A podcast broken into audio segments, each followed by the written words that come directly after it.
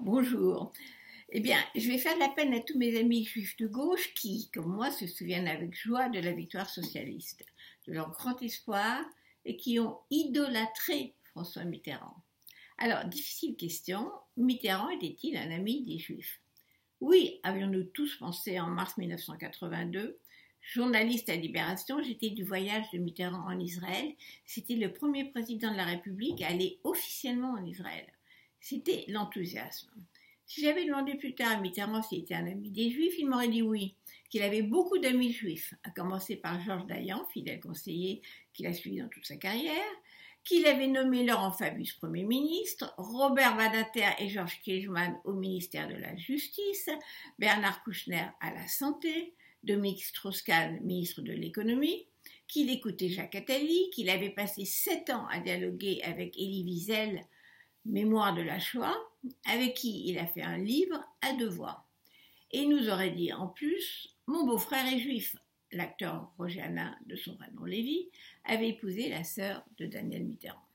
C'était la lune de miel. D'ailleurs, les Juifs de France avaient massivement voté Mitterrand en 81. Et puis tardivement, à la fin de sa vie, la biographie rose socialiste de François Mitterrand s'est noircie avec le travail de nous autres journalistes et des historiens. Lui qui était tellement passionné d'histoire avait laissé dans l'ombre sa propre histoire. Oui, on savait que le jeune François avait manifesté avec l'extrême droite d'avant-guerre, fasciste et antisémite, mais on ne savait pas qu'il avait été proche de la Cagoule, l'organisation terroriste clandestine qui avait assassiné deux Italiens antifascistes à Paris. On savait que le jeune fonctionnaire avait commencé sa carrière à Vichy, sous l'occupation. Mais il ne s'était pas vanté d'avoir été décoré de la Francisque par le maréchal Pétain.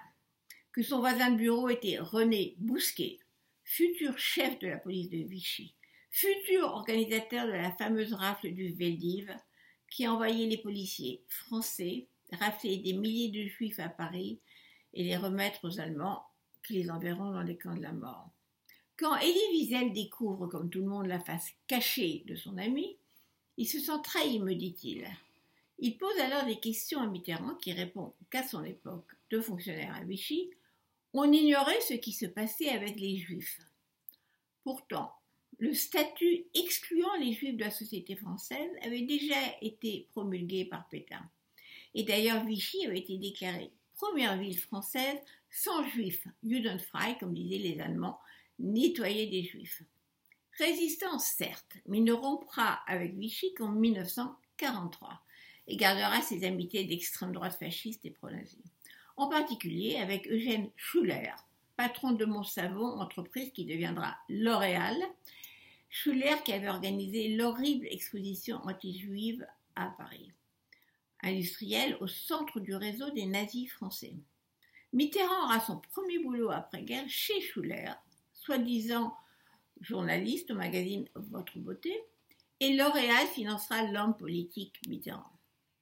Il continuera à fréquenter René Bousquet et s'opposera à ce qu'on le juge, enfin pour son rôle dans la solution finale. Il refusera de reconnaître, comme le fera Jacques Chirac, la responsabilité de Vichy, de l'État français dans la déportation des Juifs de France. Jusqu'au bout, il fera déposer chaque année, discrètement, par un préfet, une gerbe sur la tombe de Pétain à l'île Dieu.